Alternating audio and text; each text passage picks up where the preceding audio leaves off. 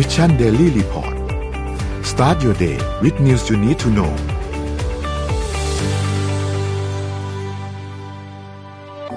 สิ้นสุดการรอคอยกับ Back on Track Planner สมุดจดรุ่นใหม่ปี 2021 จาก Mission to the Moon ผมอยากชวนทุกท่านกลับมาจดบันทึกชีวิต เปลี่ยนตัวเองให้กลับมาดีที่สุดทำสิ่งนี้ไปพร้อมๆกัน Back on Track สู่เส้นทางที่คุณอยากได้ สามารถดูรายละเอียดได้ในเว็บไซต์ของ Mission to the Moon ขอบคุณครับ สวัสดีครับยินดีต้อนรับเข้าสู่ Mission Daily Report ประจำวันที่ 5 พฤศจิกายน 2020 นะครับวันนี้อยู่กับพวกเรา 3 คนตอน7โมงถึง8โมงเช้าสวัสดีพี่แท็บสวัสดีพี่โทมัสครับ สวัสดีครับน้องครับครับ วันนี้เราไปเริ่มต้นกันที่ตัวเลขเลย เพราะว่าข่าวเลือกตั้งสหรัฐวันนี้แรงต้องบอกว่า Air Time น่าจะได้เกินครึ่งใช่น่าจะไปครึ่งครึ่งหนึ่งอะแอร์ดอมน่าจะเกินครึ่งนะครับโอเคครับ ตัวเลขผู้ติดเชื้อทั่วโลกตอนนี้นะครับอัปเดตจากจอห์นฮอปกินส์นะครับผู้ติดเชื้อสะสม 47ล้าน5แสน21,750 คนนะครับตัวเลขผู้เสียชีวิตตอนนี้อยู่ที่1ล้าน2แสน15,756 คน แล้วก็ตัวเลขผู้ที่รักษาหายแล้วนะครับ31ล้าน6แสน68,966 คนนะครับเราไปดูตัวเลขในไทยกันบ้างครับตัวเลขในไทยนะครับเมื่อวานนี้ทางด้านสบคได้รายงานอัปเดตนะครับเมื่อวันที่ 4 พฤศจิกายน เพิ่มเติมมา 7 คนนะครับรวมแล้วสะสม 3,804 คน 7 คนนี้มาจากไหนบ้างนะครับ มีมาจากรัสเซีย จอร์แดน คูเวต อิตาลี มาลดีฟ ฝรั่งเศส แล้วก็สวีเดนนะครับ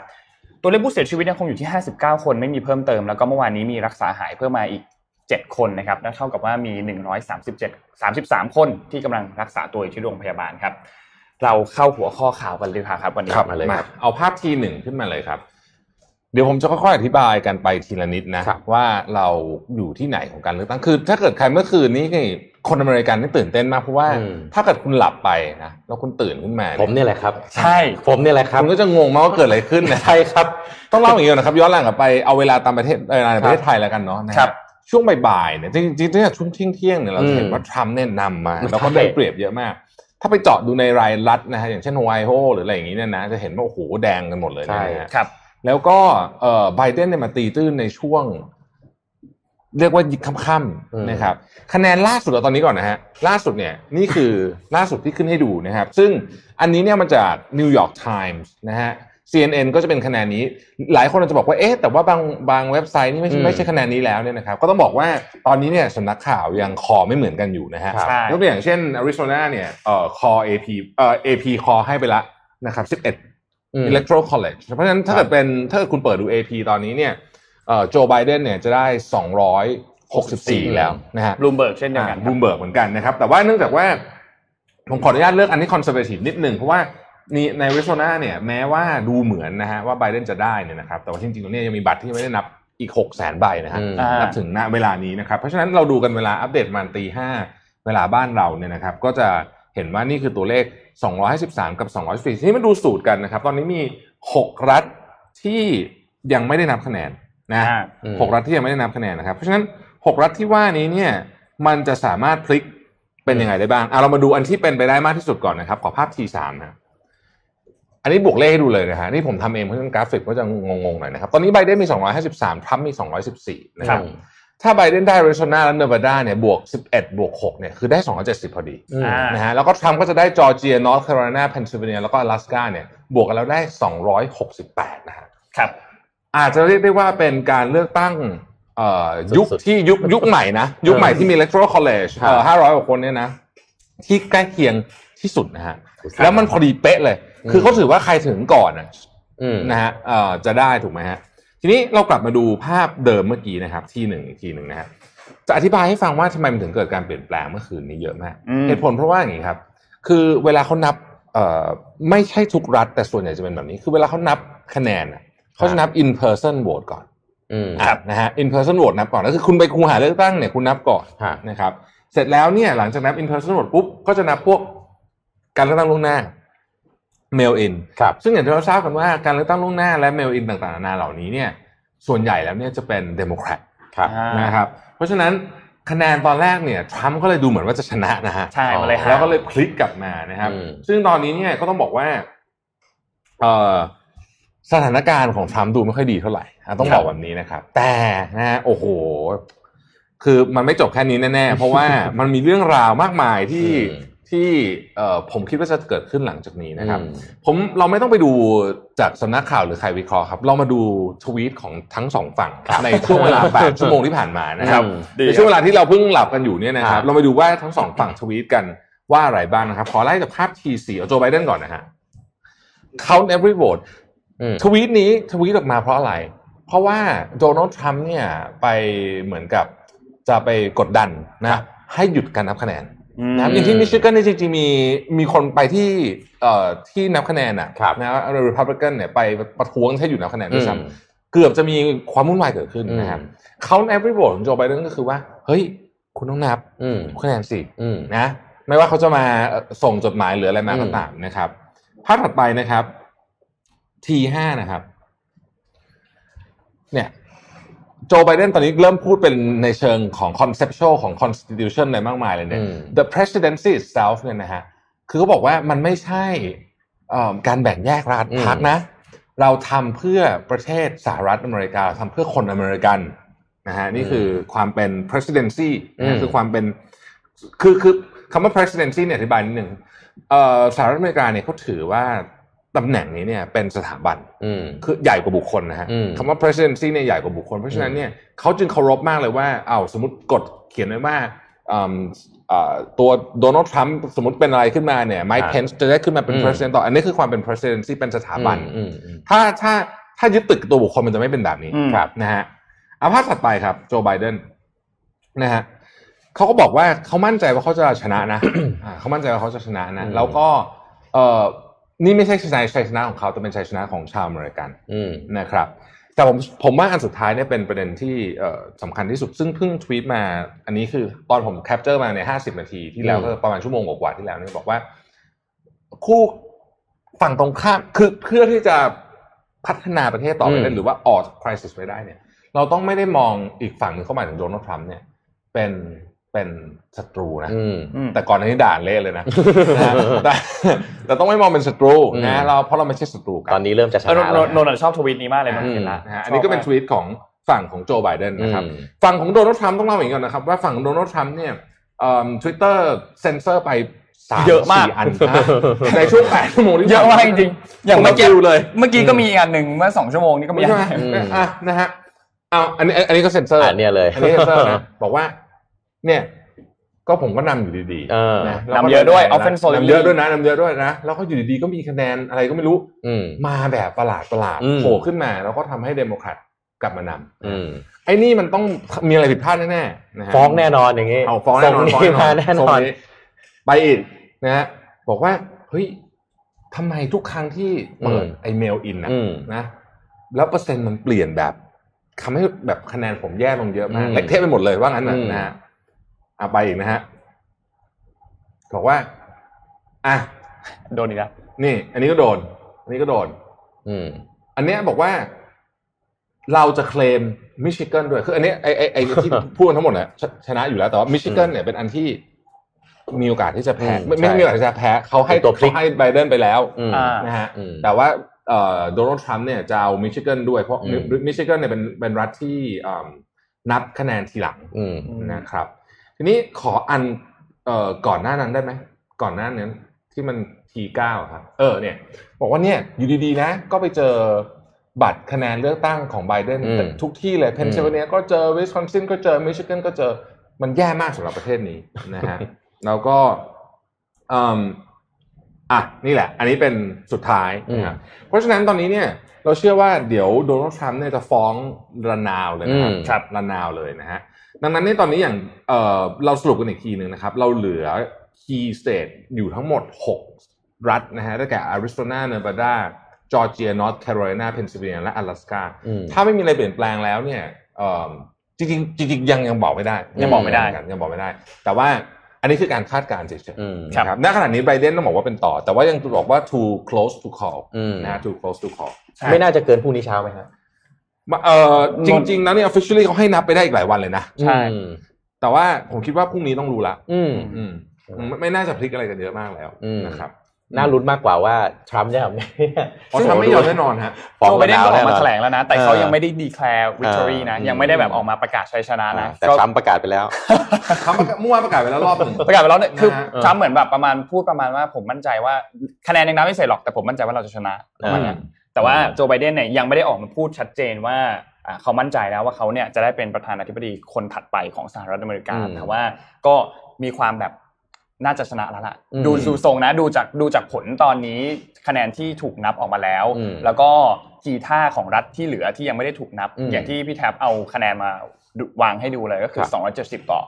268 อันเนี้ยอืมค่อนข้างอืมค่อนข้างชัดเจนแล้วเฮ้ยถ้าตั้งคำถามเลยเพราะว่าอย่างเมื่อคืนก่อนนอนนี่ผมก็ยังเห็นว่าทรัมป์นะอ่า ว่าทรัมป์มาตื่นเช้ามามานั่งอ่านอ้าวทำไมมันมันพลิกเออตอนแรกบอลดูบอลบอลตามอยู่ดีๆอยู่ดีๆเอาบอลนำเฉยเลยใช่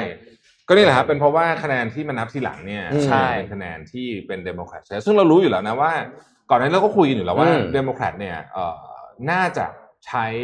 mechanic ของการเมล mail in mail in ค่อนข้างเยอะ mail in เยอะแล้วก็เลือกตั้งล่วงหน้าคืออย่าลืมว่าคราวนี้มีคะแนนเลือกตั้งล่วงหน้าร้อยล้านคะแนนนะฮะเยอะที่สุด เยอะเยอะที่สุดเยอะมากในประวัติศสตร์เยอะมากเพราะฉะนั้นจงๆเนี่ยแล้วะ เออมันจึงไม่แปลกที่ที่คะแนนมันพลิกแบบนี้ ยิ่งแต่ว่ายิ่งเป็นแบบนี้เนี่ย ผมยิ่งผมคิดว่ายิ่งทำให้กลุ่มคนที่เชียร์อืม Republican เนี่ยอืมเออยิ่งไม่พอใจนะฮะเดือดดานนะอ่าเดือดดานเดือดดานเพราะว่ามันมันก็คือไม่ไม่แล้วมันก็จะมีมันก็จะมีบางจุดอะที่เป็นเป็นจุดรอยรั่วเหมือนกันแบบที่เขาไปเจอแบบเหมือนกองอ่าบัตรเลือกตั้งอ่าครับอ่าที่ถูกทิ้งอยู่อะไรแบบเนี้ยนะอ่าซึ่งใช่ซึ่งชนวนของให้จริงสขงองปลอมสัยก็ไม่รู้นะ แต่ว่าอืมผมว่าจุดชนวนแค่นี้เนี่ยมันก็เอ่อ มันก็มีโอกาสเป็นไปได้แล้วอันนี้มันเป็นการถ้าชนะแบบนี้นะอืม270ต่อ218เนี่ยมันต้องเรียกว่าโอ้โหแบบมันมันมันสุดจริงๆอะคือเป็นทรัพย์โดยลักษณะของโดนัลด์ทรัมป์เนี่ยไม่น่าจะยอมอยู่แล้วไม่ยอมอยู่แล้วไม่ยอมอยู่แล้วถ้าชนะกันแค่นี้นะครับเพราะฉะนั้นจะต้องไปฟ้องกันต่อแน่นอน คิดว่าคงมีเรื่องที่ต้องไปจบที่สุพรีมคอร์ t อะอืมใช่แน่นอน พูดถึงเรื่องสุพรีมคอร์ t นิดนึง มีคนบอกว่าเอ๊ะสุพรีมคอร์ t แต่งตั้งอ่าจัดเอมี่เข้าไปเนี่ยก็อืมเอ๊ะก็ยังเห็นตอนนั้นอนุญาตให้คือที่เพนซิลเวเนียเนี่ยตอนแรกเนี่ยเขาจะไม่ทรัมป์จะไม่ให้นับต่ออีกสามอ่าวัน แต่ว่าในที่สุดเนี่ยสุพรีมคอร์ t ตัดสินมาให้นับต่ออืมแต่ว่าพอไปดู detail จริงๆนะครับ วันที่ตัดสินน่ะวันนั้นเนี่ยจัดเอมี่ยังไม่ได้ทำหน้าที่อะอ๋ออ่าอ๋อเท่ากับว่ามีแปดคน ใช่ใช่ใช่ใช่เพราะฉะนั้นเนี่ยเพราะฉะนั้นเนี่ย เออเราเราต้องมาดูตรงนี้ด้วยนะ ว่าเดี๋ยววันเดี๋ยวพอจัดเอมี่เข้ามาทำหน้าที่แล้วเนี่ยนะครับเออมันจะมีโมเมนตัมเปลี่ยนอีกหรือเปล่า ตอนนี้เรื่องจะไปจบที่ Supreme Court เนี่ยหลายประเด็นเลยทีเดียวอืมนะครับที่เพนซิลเวเนียเนี่ยแน่ๆมิชิแกนผมว่าเขาก็เอาอืมนะฮะแล้วก็คงมีอีกหลายที่อะอืมอืมนะฮะเยอะเยอะเยอะมากมายก่ายกองนะฮะใช่แต่อย่างที่บอกเรื่องของเอ่ออำนาจการตัดสินของ ศาลสูงสุดเนี่ยอืมก็คือถ้าที่ตัดสินได้เคสที่มากที่สุดเนี่ยก็คือให้มีการเลือกตั้งใหม่ ไม่ได้ถูกต้องสามารถที่จะตัดสินให้ใครเป็นฝ่ายชนะได้ถูกต้องมากหรือที่สุดนับคะแนนใหม่อะไรอย่างเงี้ยอ่านับคะแนนใหม่นับคะแนนเลือกตั้งใหใหม่ม่เลือกตั้งใหม่อะไรอย่างเงี้ยนะครับแต่ยังไม่เคยมีการเลือกตั้งใหม่มาก่อนในอืมประวัติศาสตร์นะฮะครับของสหรัฐนะอัพเดี๋ยวเดี๋ยวเดี๋ยวพักเรื่องประธานาธิบดีนิดหนึ่งเมื่อวานนี้เลือกเลือกตั้งหลายเรื่องนะอืมเลือกตั้งสวด้วยนะครับครับไปดูเซเนตหน่อยเพราะว่าเรื่องนี้ก็จะเป็นประเด็นสำคัญเหมือนกันนะครับอืมที่ 11 นี่คือคะแนนล่าสุดนะครับที่เอ่อเขานับกันมานะฮะซึ่งก็ยังไม่จบเหมือนกันนะครับ ภาพที่11 นะฮะนี่อืมนะฮะก็เอ่อจะเห็นว่า Republican เนี่ยได้ไปแล้ว 48 seat นะฮะอืมเดโมแครตได้ไป 46 seat อันนี้สำคัญมากอืมเพราะว่าเอ่อ House of Representative อะสภาล่างอะนะฮะอืมสภาผู้แทนราษฎรเนี่ยยังไงเดโมแครตดูแล้วชนะแน่ใช่นะครับแนนซี่เพโลซี่เนี่ยอยู่ต่อแน่นอนนะครับอืมซึ่งเป็นซึ่งเป็นอะไรที่แบบ ถ้าเกิดว่า เอ่อ Republican เอาเอาสภาสูงไม่อยู่นะฮะอืมมันจะยุ่งมากเลยครับใช่นะมันจะยุ่งมากเลยนะเพราะถ้าโดนัลด์ทรัมป์ถ้าโดนัลด์นะทรัมป์ได้ถ้าโดนัลด์ทรัมป์ชนะ ก็จะกลายเป็นว่าเอ่อโดนัลด์ทรัมป์แล้วก็มีสภาสองสภาเป็นอ่าฝั่งเอ่อเดโมแครตเนี่ยอืมสิ่งที่มันจะเกิดขึ้นก็คือว่าเขาจะทำแบบที่เขาทำก่อนอันนี้ก็คือไม่สนใจสภาอืมแล้วก็ใช้ executive order อืมแต่มีความเสี่ยงนะ executive order นี่มีความเสี่ยงที่จะที่จะถูกเล่นงานด้านกฎหมายได้นะครับอืมสิ่งที่น่าสนใจมากๆเกี่ยวกับ วุฒิสมาชิกเมื่อวานนี้มีประเด็นอยู่หนึ่งเรื่องก็คือคุณซาร่าแมคไบรท์นะครับ ที่ไปชนะอีกที่เดลาแวร์นะครับ ขอภาพถัดไปนะฮะนี่คุณซาร่าแมคไบรท์เนี่ยเป็น transgender คนแรกอืมที่ได้นั่งในเอ่อวุฒิที่ได้นั่งเป็นวุฒิสมาชิกก็ถือว่าเป็นเอ่อต้องเจ้าหน้าที่รัฐสูงสุดที่เป็นที่เป็น transgender เลยก็ว่าได้นะครับตำแหน่งสูงที่สุดนะฮะแล้วเขาทวีตเมื่อวานนี้เนี่ยนะ we did it I hope tonight shows an LGBTQ kids that our democracy is big enough for them too นะครับอืมก็ถือว่าเป็นเอ่อเรื่องที่ค่อนข้างจะเอ่อผมว่าเป็นเรื่องที่น่ายินดีใช่นะครับเป็นเรื่องที่น่ายินดีนะครับแล้วก็คุณซาร่าแมคไบรท์เนี่ยเขาเป็น activist นะที่ต่อสู้เรื่องนี้มาตลอดนะครับอืมและการได้นั่งเป็น senator เนี่ยถือว่าเป็นเรื่องสำคัญมากนะฮะเป็น big change อย่างหนึ่งของโลกเลยนะผมว่าเป็น big change มากๆสำหรับสหรัฐสหรัฐอเมริกาด้วยอืมนะสหรัฐสหรัฐอเมริกาอืมด้วยนะครับก็อันนี้ไปชนะที่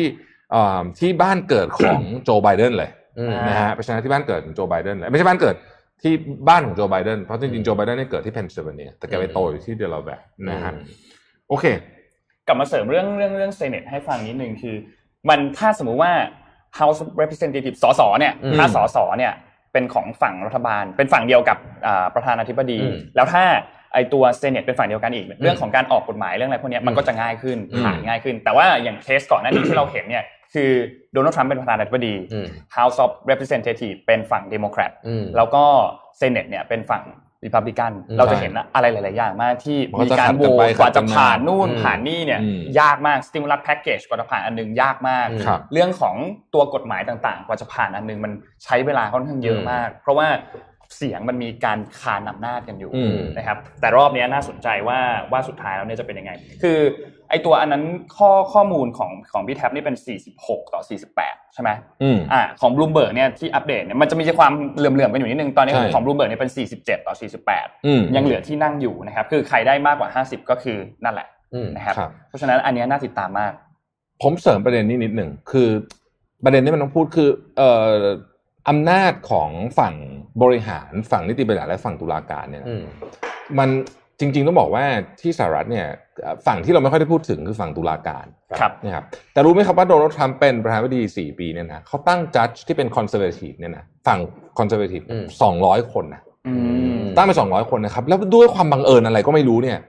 เอ่อ Supreme Court เนี่ยนะดันมีที่นั่งว่างลงสามที่ในสมัยของทรัมป์สั้น ๆ แค่นั้นน่ะอ่าใช่สามที่สามที่เลยนะฮะตอนที่โอบามาเป็นคนตั้งแปดปีเนี่ยได้สองเอออืมอะไรอย่างเงี้ยสองแล้วก็แล้วก็ต้องไม่ตั้งคนหนึ่งเพราะว่าตามมารยาทจะไม่ตั้งครับ แต่อย่างการตั้งจัดเอมี่นี่ถือว่าโอ้โหเป็นอย่างที่เราบอกกันนะอืมนะว่าเป็นสิ่งที่ปกติเราเขาไม่ทำกันครับนะฮะก็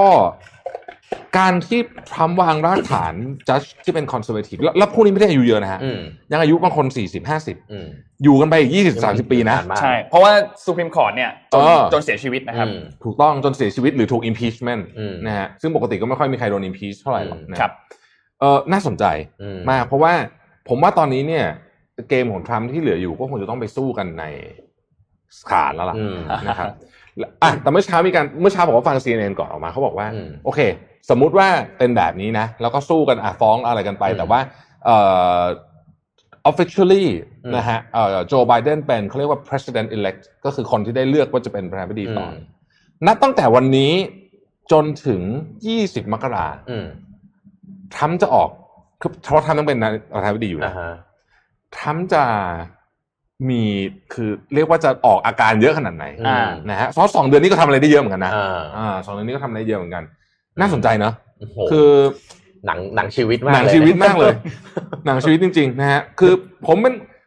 ครั้งนี้เป็นครั้งการเลือกตั้งที่ชาวโลกเนี่ย ติดตามเยอะที่สุดนะผมลุ้นว่มากเลยลุ้นมากลุ้นมากอืมคือลุ้นแทนคนอเมริกันไปด้วยเราก็ไม่ได้เกี่ยวอะไรกับเขาเต็มซักตรงๆอะนะพอดีแหมนโยบายเขาเดี๋ยวนี้มันสะเก็ดมันรุนแรงนะอ่าสเก็ตมันไม่ได้อยู่ในประเทศเขาอย่างเดียวโอ้โหโหตอนนี้ประเทศอื่นๆก็กลางตำรากันไม่ทันเหมือนกันนะใช่ใช่เมื่อวานยังกลางตำราทรัมป์อยู่เลยวันที่กลางตำราไบเดนอืมเออเออสนุกมากสนุกมากโอ้โหสนุกเลือกตั้งสหรัฐรอบเป็นนี้เป็นการเลือกตั้งที่สนุกมากสูสีที่สุดอืมในประวัติการณ์ ใช่ของสหรัฐในยุคใหม่แล้วกันในยุคใหม่แล้วกันอืมนะฮะแต่ว่าน่าน่าสนใจนะว่าทรัมป์จะจะออก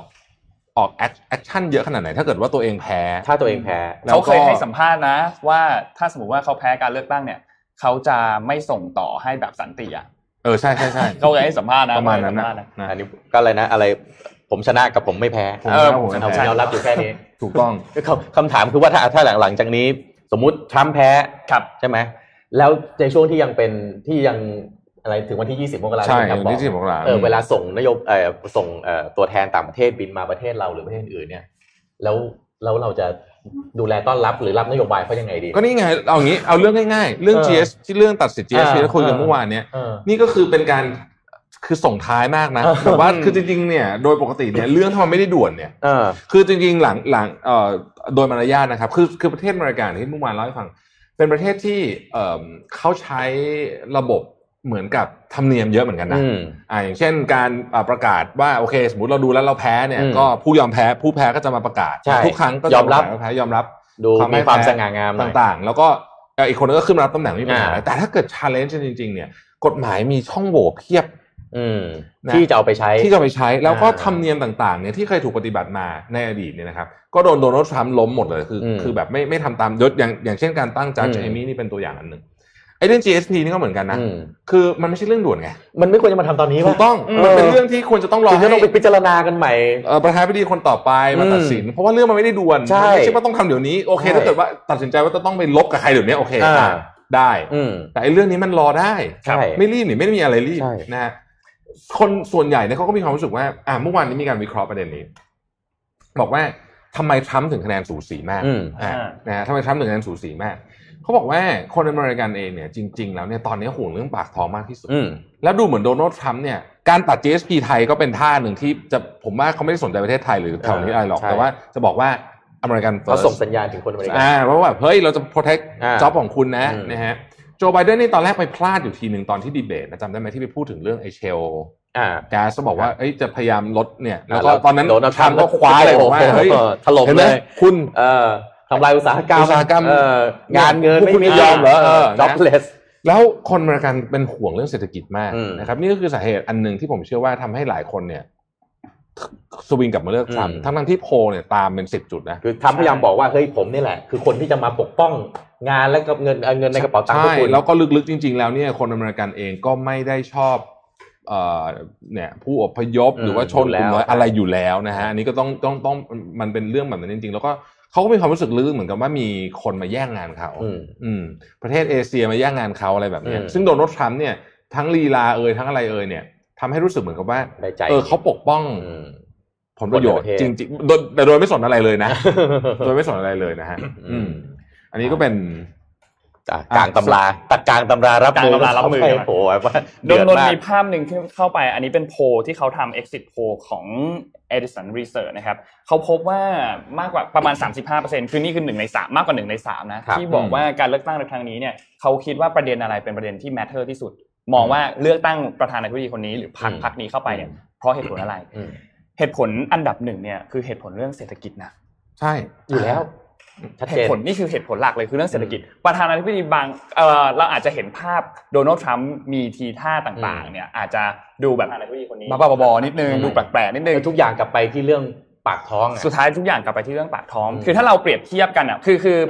ต้องบอกว่าการเปรียบเทียบในเรื่องของเคสโควิดครับบประธานาธิบดีของฝั่งเดโมแครตเนี่ยอืมค่อนข้างยากอืมเพราะว่าในฝั่งเดโมแครตไม่เคยมีการเกิด วิกฤต pandemic แบบนี้อืมที่ใช่รุนแรงแบบนี้นะครับมันก็เลยหาตัวอย่างการเปรียบเทียบได้ยากอืมแต่ถ้าสมมุติว่าเราดูก่อนวิกฤตโควิดที่จะเกิดขึ้นมาเนี่ยอืมเศรษฐกิจของสหรัฐอเมริกาเนี่ยค่อนข้างดีอืมตัวเลขอะไรหลาย ๆ อย่างค่อนข้างดีโอเคอืมความเหลื่อมล้ำอาจจะพุ่งสูงขึ้นอืมในยุคของโดนัลด์ทรัมป์แต่ถ้าเราไปดูเปรียบเปรียบเทียบกันในตัวเลขตัวเลขหนึ่งเนี่ยคือ ถ้าสมมติว่าคนที่เป็นคนจนหรือเป็นคนอืมที่เป็นคนที่ไม่ได้มีรายได้อืมอยู่ใต้เส้น property เนี่ยอืม เขามีการผ่านข้ามเส้นอันนี้มาเนี่ยถึง4 4ประมาณ 4.5 ล้านคนอืมซึ่งเป็นตัวเลขที่สูงนะอืมแล้วไอ้ตัวเลขอันนี้เนี่ยมันก็เลยพอเราไปมองอีกอันหนึ่งคือเราจะมองเปรียบเทียบความเหลื่อมล้ำยังไง ระหว่างอืมคนที่เป็นคนจนมีชีวิตดีขึ้นครับคนรวยก็รวยไปรวยกว่าเดิม ความอืมแต่อีกแบบหนึ่งคือความเหลื่อมล้ำแกลบที่มันกว้างมากขึ้นอืมอืมมันก็เปรียบเทียบกันค่อนข้างยากเหมือนกันอืมนะครับว่าว่าเราจะใช้แฟกเตอร์ไหนในการเปรียบเทียบมากกว่ากันครับถ้าถ้าวิเคราะห์ไปมากกว่านี้ครับ สิ่งที่ทำทำนะบางอย่างเนี่ยอาจจะเป็นมิติในเชิงการเมืองอย่างเช่นไต้หวัน แต่จริงๆแล้วสุดท้ายเนี่ยคือเอามาเพื่อที่จะขัดการขึ้นมาของจีน ซึ่งสุดท้ายการขึ้นมาของจีนมันมาแย่งตลาดบางอย่างอเมริกาไปอ่าถูกต้องมันสุดท้ายมันกลับไปผมอย่างที่ผมผมในมุมมองผมที่ผมเคยบอกไป ผมว่าถ้ากลับกันนะถ้าเราเป็นถ้าเรามีผู้นำที่เป็นแบบทรัมป์แล้วคือไปหาเรื่องประเทศอื่นไปขัด ผลประโยชน์ประเทศอื่นเพื่อเอาผลประโยชน์กลับมาในประเทศตัวเองอะเราก็อาจจะชอบเหมือนกันใช่อืมเราก็ถูจะกไหมชอบเหมือนกันอ่าเป็นไปเพียงได้แต่ว่าเราอาจจะไม่ชอบลีลาเขาแน่นอนอะเราใช่ป่ะถ้าใครมีคือลีลาแบบนี้คนคนทั่วโลกส่วนใหญ่ผมอืมว่าไม่ค่อยหมั่นไส้ทำเป็นทุนเดิมถูกนะใช่อันนี้พูดจริงๆแต่คนอเมริกันไม่ได้คิดแบบคนใช่ทั่วโลกครับถูกต้องเพราะว่า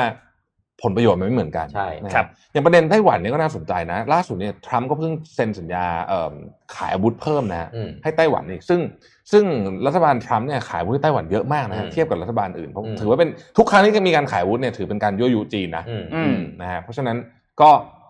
ต้องลองติดตามต่อไป เราเอาข่าวอื่นบ้างไหมเดี๋ยวเดี๋ยวพักก่อนเดี๋ยวพักก่อนเพราะเดี๋ยวจะมีอัปเดตนะฮะโอ้นี่คนฟังตามมาดูเยอะมากนะฮะเออวันนี้วันนี้ว่าวันนี้อยู่กันเยอะมากพันเจ็ดร้อยนะอ่าเอาข่าวอื่นมากดีกว่าอะผมพูดถึงอเมริกาแล้วที่มาดูฝั่งเรื่องจีนบ้างฮะผมอ่ารวบดีครับผมรวบมาให้เลยว่าตอนนี้ indicator ของจีนแต่ละอย่างมีเรื่องอะไรบ้างนะครับ ผมขอรูป H1 มาก่อนนะฮะอ่า National Bureau of Statistics ของประเทศจีนนะครับ ก็คือเหมือนสำนักงานสถิติของจีนนะฮะออกมาให้ข้อมูลว่าการใช้หุ่นยนต์ในประเทศจีนเนี่ยครับมีการผลิตนะครับเพิ่มขึ้นเปรียบเทียบช่วงเดียวกันของปีที่แล้วนะฮะคือประมาณเอ่อไม่ใช่ประมาณประมาณเอ่ออยู่ในช่วง 3 ไตรมาสเนี่ยครับเพิ่มขึ้น 51.4%นะครับในเดือนกันยาเดือนเดียวเนี่ยเพิ่มขึ้น 23,154 ยูนิตนะฮะคิดเป็นเอ่อการเพิ่มขึ้น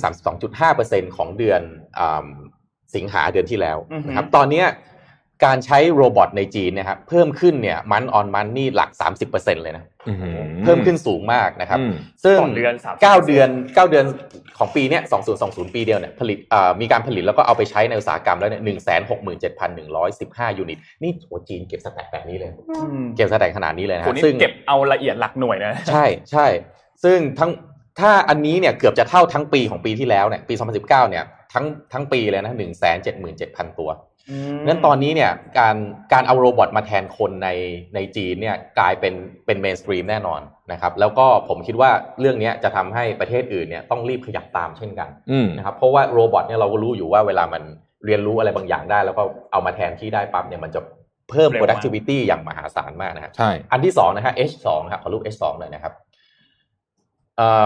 Ministry of Industry and Information Technology นะฮะหรือ MIIT คล้ายๆกับกระทรวง ICT บ้านเรานะครับอ่าออกมาให้ข้อมูลเกี่ยวกับการเติบโตขึ้นของบริษัท internet company ในจีนนะครับโดยดูเฉพาะบริษัทที่เป็น major company นะฮะคำว่า major company ในที่นี้เนี่ยหมายถึงว่าบริษัทที่มียอดขายมากกว่า 7 ล้านหยวนก็ประมาณสัก3 300ล้านบาทอืมโดยประมาณนะครับ ซึ่งรายได้ของบริษัทอินเทอร์เน็ตในจีนเนี่ยนับเฉพาะ 9 เดือนเนี่ยนะครับ year on year เนี่ย เติบโตขึ้นโดยเฉลี่ยเติบโตขึ้นเนี่ย double digit คือ 13.7%นะครับอืมรายได้บริษัทหลักๆเนี่ยเรารู้จักอยู่แล้ว WeChat ไป่ตู้อาลีบาบาพวกนี้นะครับรายได้รวมเนี่ยหนึ่งแสนสามหมื่นสามพันล้านเหรียญสหรัฐนะ เฉพาะ 9 เดือนโตขึ้น 13.7%นะครับกำไรนะฮะโตขึ้น 13.6%ที่น่าสนใจคือเรื่องนี้ครับงบ R&D ของบริษัทในกลุ่ม internet company ในจีนเนี่ยนะครับอืม Invest นะครับรวมกัน 7,434 ล้านเหรียญสหรัฐเพิ่มขึ้น 11.2% 7,434 ล้านเหรียญสหรัฐนี่กี่บาท200,000กว่าล้านบาทอืมงบ R&D เฉพาะ internet sector ของจีนนะเยอะมากสองแสนกว่าล้านบาทโอ้โหนี่มันเป็นมันเป็นงบที่เยอะเยอะมากๆจริง ๆ นะครับ ซึ่งอย่างที่บอกไปว่าอันนี้นับเฉพาะบริษัทที่มียอดขายเกิน 300 ล้านบาทแล้วนะอืมแปลว่าพวกเอ่อสตาร์ทอัพอีกเป็นหมื่นหมื่นบริษัทเนี่ยที่ยังมียอดใหญ่ยอดขายไม่เท่านี้เนี่ยยังไม่ได้นับเข้ามาอยู่ในกระบวนการพวกนี้อืมนะครับ อ่าอันนี้ก็เป็นเป็นเอ่อข้อมูลของจีน ซึ่งผมคิดว่าน่าสนใจมากว่า indicator ต่าง ๆ เหล่านี้ของจีนเนี่ยครับการเติบโตของจีนเนี่ย ผมคิดว่าถ้าผมเป็นสหรัฐอเมริกานะอืมคงหวั่นใจ แล้วข้อมูลพวกนี้ผมว่าแน่นอนว่าเอ่อทีมงานในอเมริกาดูแน่นอนอืมแล้วก็ต้องเอาไปสะท้อนของตัวเองแน่นอนอีกอันหนึ่งผมให้ดูอีกอันหนึ่งนะครับขอรูปเอ่อ H เอ่อสามนะครับ ตลาดหุ้นนะครับในในในจีนเนี่ยตลาดที่ใหญ่ที่สุดตอนนี้คือตลาดเซี่ยง Shanghai STAR Market นะครับ Shanghai STAR Market เติบโตยังไงนะครับ ล่าสุดนี้เนี่ยบริษเอ่อ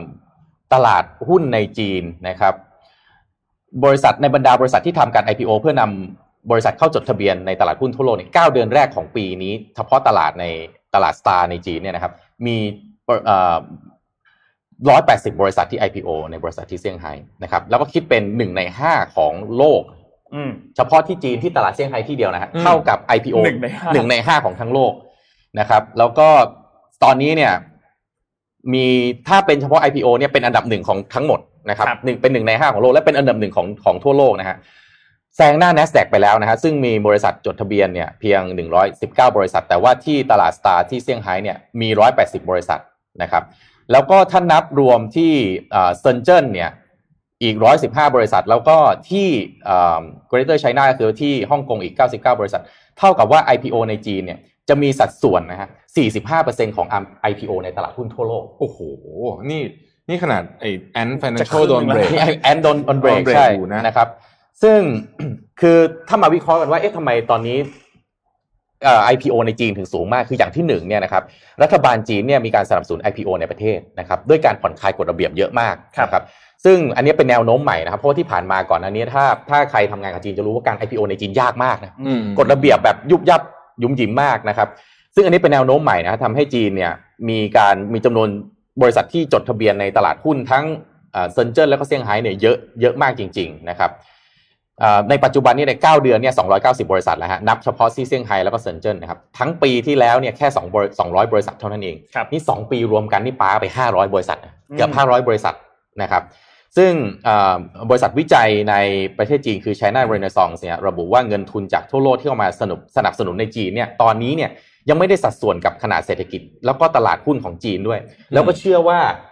ยังห่างจาก NASDAQ อยู่ประมาณ 10 ปีอะ โอ้โหสิปีก็แปลว่าถ้าแบบลองบวดตัวเลขเล่นๆ อาจจะโตได้มากกว่านี้สิบเท่าเลยอืมสิบเท่ากับห้าร้อยบริษัทเป็นห้าพันบริษัท อันนี้จำนวนนะแต่ว่าถ้านับเป็นมูลค่าเนี่ยเรสไปแล้วเนี่ยสองหมื่นเจ็ดพันห้าร้อยล้านเหรียญสหรัฐในเฉพาะสามไตรมาสที่ผ่านมาอือืมมนะครับ ก็โอ้โห เยอะมากเลยดูเดือดดูเดือดดูแบบเดือดูตัวเลขแล้วแบบห้าร้อยบริษัทในประเทศประเทศไทยเรานี่สักสิบบริษัทนี่ก็เยอะแล้วอะจริงฮะอืมคุณโทมัสมีข่าว BOI ถ้าฟังดูอ่าประเด็นนี้น่าสนใจมากครับ เดี๋ยวผมขอต่อข่าว BOI เอิ่มขอรูป H6 นะครับ H6 ล่าสุดนะฮะ BOI เนี่ยบอร์ด BOI มีการมีไฟเขียวมาตรการชุดใหญ่เลยนะฮะกระตุ้นการลงทุนส่งท้ายปี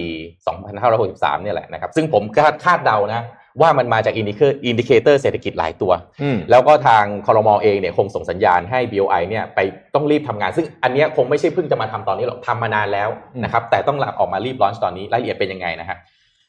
หลักๆเลยเนี่ยเอ่อเน้นการฟื้นการลงทุนกิจการยานยนต์ไฟฟ้า ซึ่งอันนี้เป็นหนึ่งในเอนจินหลักอยู่แล้วจะเอาจริงขจริงแล้วใช่ไหมขกา EV การเนี่ยผลิตใช่ EV นะครับฮะซึ่งเอ่ออันเนี้ยเนี่ยเป็นเป็นเป็นการ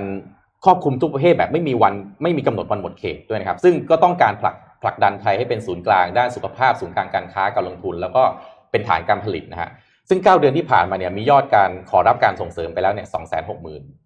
สองพันสี่ร้อยเจ็ดสิบล้านบาทนะฮะ แต่สองแสนหกหมื่นล้านบาทที่ผมพูดไปนี่ลดลงไปสิบห้าเปอร์เซ็นจากปีที่แล้วอืมนะครับอืมนี่มาดูรายละเอียดนะฮะว่ามีการเปิดเรื่องอะไรบ้างนะครับ อย่างที่หนึ่งนะฮะเปิดให้การส่งเสริมกิจการผลิตภัณฑ์ผลิตยานยนต์ไฟฟ้าคือ EV รอบที่สองนะฮะโดยครอบคลุมยานพาหนะไฟฟ้าทุกประเภทนะครับทั้งรถยนต์ รถจักรยานยนต์ รถสำล้อ รถโดยสาร รถบรรทุกนะฮะรวมถึงเรือ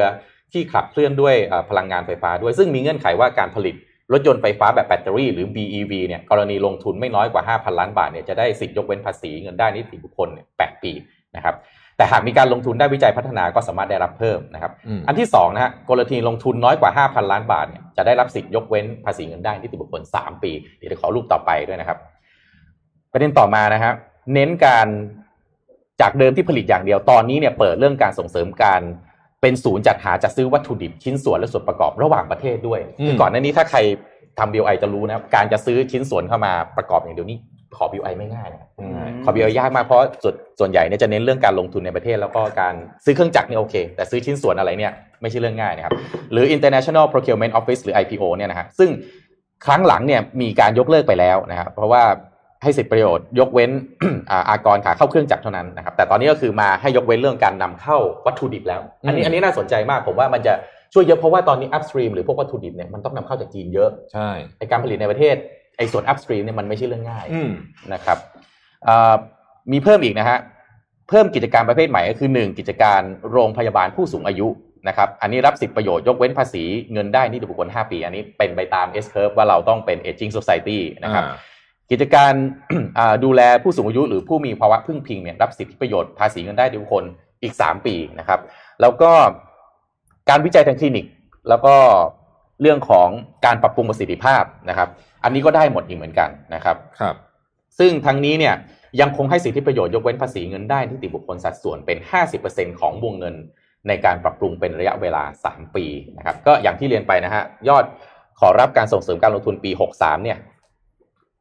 คาดว่าจะถึงประมาณสัก3แสนล้านบาท ก็คงไม่ไม่มันปลายปีแล้วคงไม่มากไปกว่านี้แล้ว แต่อย่างที่แจ้งไปว่ามันลดลงไป 15%นะครับจำนวนโครงการเนี่ยเพิ่มขึ้น 1%นะแต่ว่าอืมเอ่อยอดขอเนี่ยน้อยลงก็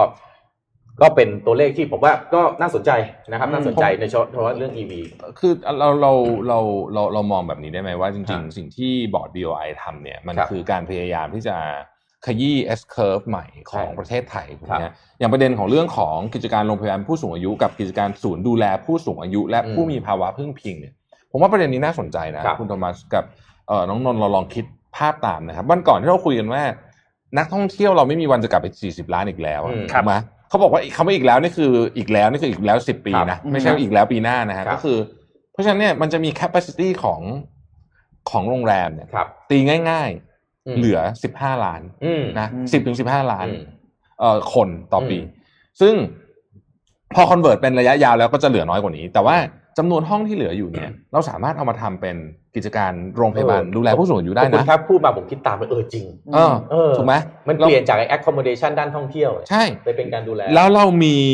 ตัวอย่างแล้วด้วยอืมก็คือที่เอิ่มตรงนั้นน่ะ ในปาร์คในเลิศเก่าอะอ่าอ่าโรงแรมอะไรนะ BDMS BDMS แต่ก่อนเป็นฮิลตันใช่ไหมใช่แล้วมาซื้อไป แล้วเขาก็ซื้อไปแล้วเขาครัก็บทำเป็นศูนย์ดูแลอืมแต่นั้นไฮโซจัดเลยนะสมไฮโซจัดเลยนะอันนั้นแพงจัดเลยนะแต่ว่าไม่แต่อันนี้ผมกำลังคิดตามว่าอ่าเฮ้ยที่อื่นก็โรงแรมทำได้ cap ที่เหลือๆเนี่ยสมมติใช่ว่าผมเป็นเอ่อคนยุโรปอืมผม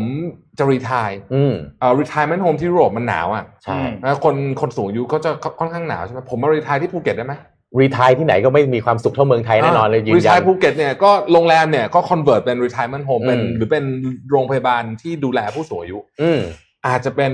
ทางออกนะเออสำหรับผมว่าน่าสนใจที่เราเหลือของของของเรื่องท่องเที่ยวเนี่ยเออก็อาจจะพลิกได้ฮะผมสนใจแต่ EV ผมลืมเรื่องนี้ของคุณแท็บไปเลยเออนะคุณแท็บพูดมาเออใช่เลยอันนี้น่าสนใจเอออันเนี้ยมากผมว่าอันเนี้ยเออถ้ารัฐบาลไปทำต่อก็มีแนวโน้มที่จะที่จะทำได้ ส่วนเรื่อง EV เนี่ยผมไม่แน่ใจว่าข้อเสนอเราดีเท่าอินโดป่ะนะฮะช่วยต่อทวีตเอ่อไปหา ลูกพี่หน่อยเออนะ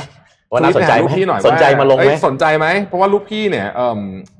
รู้สึกว่าจะไปมีแนวโน้มจะไปอินโดเออพูดถึงลูกพี่นะครับเนี่ยเดี๋ยวผมจะขออนุญาตลูกลูกพี่คืออีลอนมัสนะครับสำหรับคนที่ไม่รู้นะเราเรียกใครที่เราเข้ามาลูกนะพี่ฮะคือถ้าลูกพี่ของพี่ปิ๊กคือเจฟเบโซสอ่าอ่านะครับเดี๋ยวนะครับผมอยากจะให้ทุกคนดูทวีตอันนี้ฮะซึ่งเมื่อวานผมไปเจอมาตอนนั่งไถเพจ Facebook อยู่นะครับน้องดาวครับ เตรียมเอารูปขึ้นให้พี่หน่อยนะฮะความสดนี้นะครับนี่นะครับหากันเป็นเรื่องปกติลยนะฮะระหว่างระหว่างคุณแท็บขานะครับระหว่างคุณแท็บขาผมคิดว่านะ สิ่งที่มันควรจะตามมาด้วยนะ กระทรวงแรงงานต้องตอบรับเรื่องนี้เลยคืออะไรรู้ไหม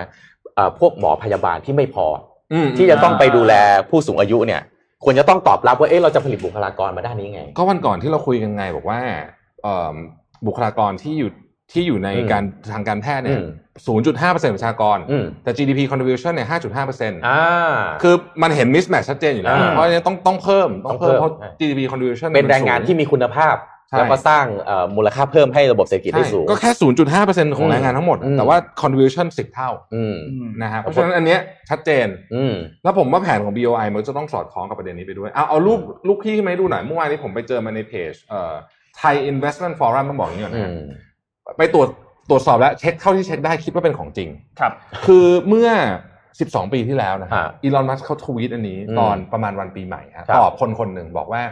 เออเนี่ยเอาคริสต์มาสคริสต์มาสอืมบอกว่าเฮ้ยเนี่ยเพิ่งเสร็จเรื่อง raise fund เลยอืมแล้วก็แบบแบบแบบเฮ้ยแบบดีใจมากเพราะว่าอืมเราเนี่ยอีกสามวันเรากำลังจะเจ๊งกำลังจะอ่าล้มละลายอ่า three นะฮะ days away ตอนนี้เนี่ยผมใส่เงินทุกอย่างลงไปในกิจการหมดละไม่มีบ้านตอนนั้นมีตอนนั้นไม่มีบ้านโอ้โหแล้วก็ ต้องยืมเงินเพื่อนเพื่อไปจ่ายจ่ายค่าเช่าอพร์ตเมนต์โอ้โห วันนี้นี่คือมหาเศรษฐีอันดับสามของโลกโอ้โหสิบสองปีที่แล้วนะครับทวีตของอีลอนมัสก์นี้อ่านแล้วคนลุกเลยอะเอออ่าโอ้โหมันแบบนะ ไม่น่าเชื่อ ไม่น่าเชื่อ ไม่น่าเชื่อนะครับไม่ธรรมดาจริงๆมันเหมือนแบบว่าเข้าเข้าไปในลาสเวกัสแล้วเบสแบบเออไม่ได้บอกมาซ่อนจริงๆนะเขาบอกว่าบ้านเออบ้านเบิร์นเลยไม่มีเลยเออเขาเอาเท ค่ารถอะเอาค่ารถลงเห็นเห็นเห็นทวิตแบบนี้แล้วนึกถึงของเอ s ชีรันเหมือนกันนะเออของเอ s ชีรันก็เป็นแบบประมาณเนี้ยอืมคือแบบว่าเหมือนตอนที่เขายังไม่ดังเลยอะอืมเขาทวิตขึ้นมาอันนึงแบบ I have a plan let's see in the ในเออสี่ปีห้าปีแล้วเนี่ยอืมทุกวันเนี้ยเอ s ชีรันดังเฮ้ยแต่คนยิ่งใหญ่ของโลกนี่มันมักจะเป็นแบบนี้นะประมาณคือมันเนี้ยต้องกล้าที่จะแบบในช่วงเวลาแบบลูกผีลูกคนข้ามลูกข้ามดอกเหมือนมีแบบแพลนอะไรอยู่อะแล้วคิดว่าเฮ้ยเรา betกับแพลนคอมเนี้ยแหละ commit commit to target นั้นแบบจริงจังจริงๆอะทุ่มทั้งชีวิตได้อืมอะอืมนะครับอะคุณนนท์มีข่าวอะไรฮะอะอะไปนนนนนนเบรกให้ก่อนก่อนจะเข้าเจ็ดโมงครึ่งครับอันนี้มันเลยเจ็ดโมงครึ่งมานานมากสิบสิบแล้วตอนนี้ให้พี่ม่พี่เป็นรได้พักหายใจกันนิดนึงครับขอภาพ N3 N4 ครับ N4 นิดนึงครับคืออย่างนี้เอ่ออันนี้เป็นทวีตของ Burger King ที่สหราชอาณาจักรที่ UK นะครับครับคือตอนนี้อย่างที่บอกว่าบอริสจอห์นสันเนี่ยได้มีการสั่งล็อกดาวน์อีกครั้งหนึ่งนะครับอืมแล้วก็มีมาตรการต่างๆ ที่เพิ่มเติมเข้ามาอีกครั้งหนึ่งหลังจากที่มีตัวเลขผู้ติดเชื้อมาสูงอีกทีหนึ่ง Burger King ทวีตอย่างนี้เขาเขาเขาบอกว่า we know we never thought we would saying this either คือเขาก็ไม่คิดเหมือนกันว่าจะพูดแบบนี้อืมสิ่งที่เขาบอกก็คือ order from McDonald คืออมตอนนี้เนี่ยด้วยวิกฤตตอนนี้เนี่ยอืมอย่างที่บอกว่ามันมันมันกระทบหนักมากอืมคือเขาเนี่ยกับ McDonald เนี่ยเป็นคู่แข่งที่แบบว่า ตีกันอยู่ตลอดเวลาอืมเป็นคู่แข่งสำคัญมากอืๆม McDonald กับ Burger King เนี่ยนะครับเพราะฉะนั้นก่อนหน้านี้เนี่ยเขาก็มีปัญหากันมาอยู่แล้วแหละอืมว่าแย่งลูกค้ากันอืมนู่นนี่อืมฝั่งนู้นก็มี Whopper ใช่ไหมอืมฝั่ง Burger King มี Whopper ฝั่งของ McDonald ก็จะมี Big Mac ใช่ไหมนนท์ชอบประโยคสุดท้ายมาก ประโยคสุดท้ายเนี่ยเขาเขียนว่าเอ่อ getting a Whopper is always best but ordering a Big Mac อืม is also not such a bad thing นะอืมก็ยัง ก็ยังมีการเหน็บนิดหน่อยเหน็บนิดหน่อยตามเหน็บนิดหน่อยเหน็บนิดหน่อยะฮะแต่ว่าอย่างที่บอกว่าในช่วงเวลาตอนนี้เนี่ยมันมันการจะเอาตัวรอดไปคนเดียวเนี่ยมันมันไม่ได้อืมมันต้องรอดไปด้วยกันนะครับอืมเขา mention ถึงแมคโดนัลล์ก็จริงโอเคเน้นที่แมคโดนัลล์ก็จริงแต่ว่าจริงๆแล้ว mention ถึงอีกหลายร้านมาก KFC Subway Domino Pizza Pizza Hut Five Guys Greggs Taco Bell Papa John แล้วก็ใน thread อันนี้เนี่ยมีการ tag ถึงร้านที่เป็นแบบฟาสต์ฟู้ดเหมือนกันเนี่ยอืมอีกหลายร้านเหมือนกันนะครับอืมก็เป็นครับมูฟเมนที่น่าสนใจคือ เป็นแบบว่าได้ scene อะตอนนี้ได้ scene เลยอืมนะครับสำหรับที่อ่อนี่เขาเป็น Burger King ไม่เบื่อไม่เมากันมานานนะถ้าใครแบบใช่เขาพวกเขาจะเขาจะมีแคมเปญตลอดโค้กเป๊ปซี่เอ่อแล้ว McDonald's Burger King เนี่ยเป็นอันเป็นเป็นที่อันที่แสบสุดละใช่อันอันที่แสบสุดๆเลยคือผมจำแคมเปญนี้ได้ผมเล่าให้ฟังเดี๋ยวแคมเปญเดียวผมบอกไม่รู้เนี่ยเออมันเขาไปถ่ายรูปไอ้นี่ฮะเอ่อบอกว่านี่คือเอ่อหลังคือหลังบ้านคนอเมริกันอะเออมันจะมีที่ grill อยู่อ่าอ่าแล้วก็บอกว่านี่คือหลังบ้าน ของอดีตผู้บริหารแมคโดนัลล์คือคือแมคเอ่อ Burger King เขาจะโฆษณาว่าเนื้อเขาย่างบนเตาใช่ไหมอืมแล้วเขาบอกนี่ดูสิ ผู้บริหารแมคโดนัลล์อะที่บ้านอะยัง grill เบอร์เกอร์ด้วยเตาเลยอ่าแล้วคุณไปกินอะไรแมคโดนัลล์นึกออกว่าเนี่ยคือแบบเนี้ยอ่าแล้วได้ถ่ายรูปจิกกัดเก่ง แล้วไปหารูปมาจากไหนรู้ไหมไปหารูปมาจากในเว็บไซต์ที่อ่าขาย real estate อะอ่าคือเป็นของจริงนะ เป็นรูปจริงๆนะฮะคือเป็นอ่าเว็บไซต์ที่ผู้บริหารแมคโดนัลล์เขาขายจริงๆบ้านอืมแล้วก็โชว์ว่าเห็นไหมไอ้ผู้บริหารมันยังมีเตาบาร์บีคิว ปิ้งอยู่เลยอะอ่าคุณจะไปกินเนื้อทอดแบบแมคโดนัลล์ได้ไงอะอ่าอย่างนั้นนะช่วงจำได้ช่วงหนึ่งมีข่าววัวบ้าอ่าอ่าไอ้แมคโดนัลด์ก็ไปถ่ายรูปวัวแล้วบอกมากินแมคเถอะ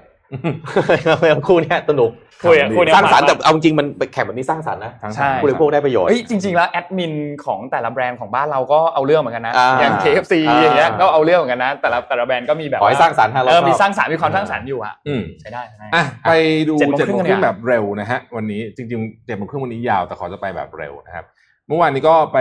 อ่านมาจากที่มีเดียมนะฮะก็เป็นบอกว่าสัญญาณว่าคุณกำลัง throwing away your life ก็คือใช้ชีวิตอย่างแบบทีนี้กว้างทิ้งเลี้ยงขว้างอะนะฮะอันที่หนึ่งตรงไปตรงมาฮะคุณบอกว่า ถ้าคุณกำลังทำสิ่งที่คุณไม่อยากทำอยู่ตอนนี้ในชีวิตอืนะมอันเนี้ย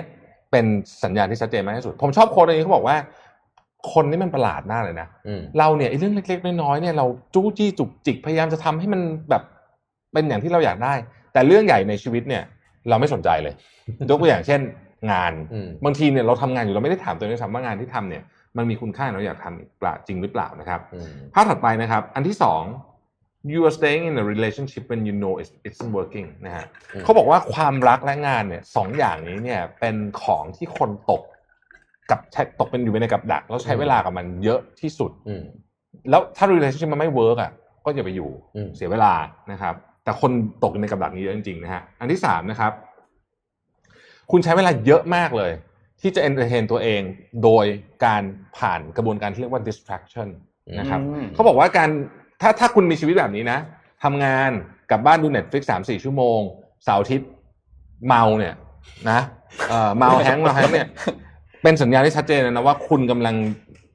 ทิ้งชีวิตของคุณไปอย่างน่าเสียดายอืมมันแปลว่าอะไรรู้ไหมมันแปลว่า ชีวิตหลักของคุณคุณไม่มีความสุขอืมเพราะฉะนั้นคุณเลยต้อง distract ตัวเองอืมอืมไหน distract ด้วย Netflix dis- distract ด้วยการออกคือเขาบอกไม่ได้ไม่ได้บอกว่าห้ามดูนะ แต่ว่าถ้าคุณทำมันเป็นประจำแบบเนี้ย วนไปวนมาแบบนี้เนี่ยมันแปลว่าชีวิตมันแปลว่าอะไรมันก็คือแปลว่าชีวิตของคุณในวันในชีวิตจริงๆของคุณมันไม่มีความสุขไงอ่าคุณก็พยายามหนีออกไปจากชีวิตของคุณนะครับเอ่อ you give too much time เอ่อ you give too much of your time to people who don't deserve it อืมนะฮะคือ อันนี้เขาบอกผมผมชอบประเด็นนี้มาก learning to say no is a superpower คนที่ปฏิเสธคนเป็นเนี่ยอืมคือคนที่แบบจะประสบความสำเร็จในชีวิตต้องปฏิเสธคนเป็นอืมนะครับถ้าเกิดสัญถ้าเกิดคุณรู้สึกว่าคุณใช้เวลากับคนที่คุณไม่อยากจริง ๆ แล้วคุณไม่ได้อยากจะอืมทำงานให้หรือไม่ได้อยากจะนู่นจะนี่ให้เนี่ยอืมคุณใช้เวลาเยอะเนี่ย อันนี้เป็นสัญญาณที่คุณกำลังทิ้งชีวิตที่ดีของคุณไปนะคครัรับบแล้วก็อันสุดท้ายฮะสิ่งที่คุณตัดสินใจเนี่ย มันมาจากความพูดของคนอื่นอื มมากกว่า หรือความคิดของคนอื่นมากกว่าสิ่งที่คุณเป็นตัวเองจริงๆนะครับเขาบอกว่ามนุษย์เราเนี่ยตั้งแต่สมัยดึกดำบรรพ์เนี่ย กลัวมากเรื่องไม่ฟิตอินกลัวมากเรื่องการรีเจ็คจากสังคมอืมเพราะเพราะการสองอย่างนี้เนี่ยมันทำให้เราเนี่ยมีตำแหน่งในในเผ่าต่ำลงอะอืมนึกออกไหมฮะเพราะฉะนั้นเนี่ยอืมเราก็เลยเราก็เลยแคร์มากเลยว่าคนอื่นคิดยังไงเนี่ย อันเนี้ยมันอยู่ในสมองของเราเลยมันอยู่ในสมองดึกดำบรรพ์มันสมองลิงของเราเลยเนี่ยนะครับภาพสุดท้ายนะฮะเพราะฉะนั้นเนี่ย คือถ้าเกิดว่าสมมติคุณพ่อคุณแม่เราเนี่ยไม่ approve career choice ของคุณเนี่ยคือโอเค เรารักคุณพ่อคุณแม่ได้นู่นนี่แต่อย่าลืมนะว่าเราเป็นคนใช้ชีวิต เช่นเดียวกันกับสังคม ถ้าเกิดสังคมไม่ approve choice ของคุณเนี่ย สังคมมันก็ไม่ได้เป็นไม่ได้เป็นไม่ได้เป็นเอ่อ part ใหญ่อะไรขนาดนั้นอืมนะฮะคุณ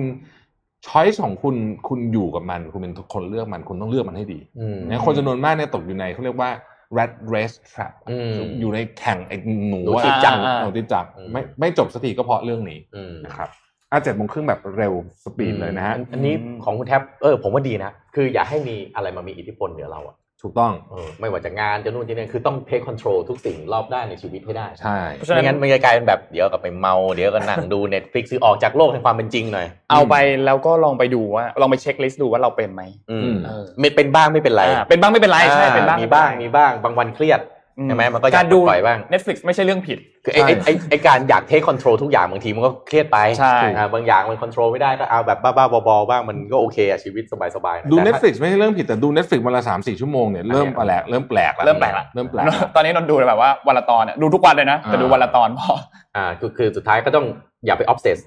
กับอ่าอย่าอย่าไปหมกมุ่นอืม ใช่ไหมฮะมากเกินไปสุดท้ายไอ้ที่เราไม่อยาก take control มันมา take control เราซะแล้วถูกต้องฮะติดซีรีส์โอ้โหนี่